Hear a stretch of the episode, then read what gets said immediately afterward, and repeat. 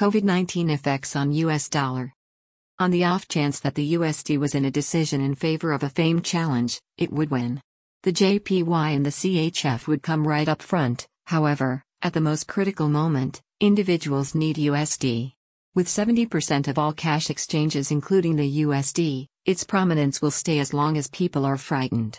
People are terrified at the present time, however, feeling somewhat more idealistic today as COVID 19 cases moderate and Australia has a promise of something better with some lice treatment that is optimized for human preliminaries.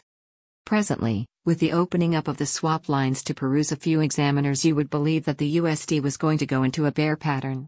Take a gander at the USD offers we found in the DXY as the COVID 19 emergency truly took off.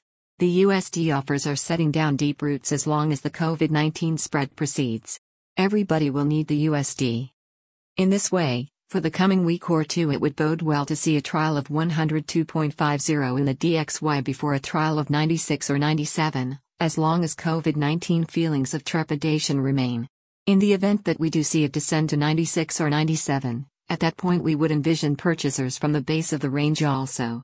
So a reasonable purchase from 96 and 97.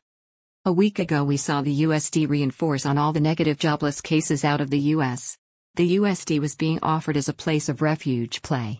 For whatever length of time that this account keeps, easing back employments and expanding COVID 19 cases, Expect more USD quality this week. What is fascinating is to see the manner in which the DXY reacted during the worldwide monetary emergency of 2008 2009.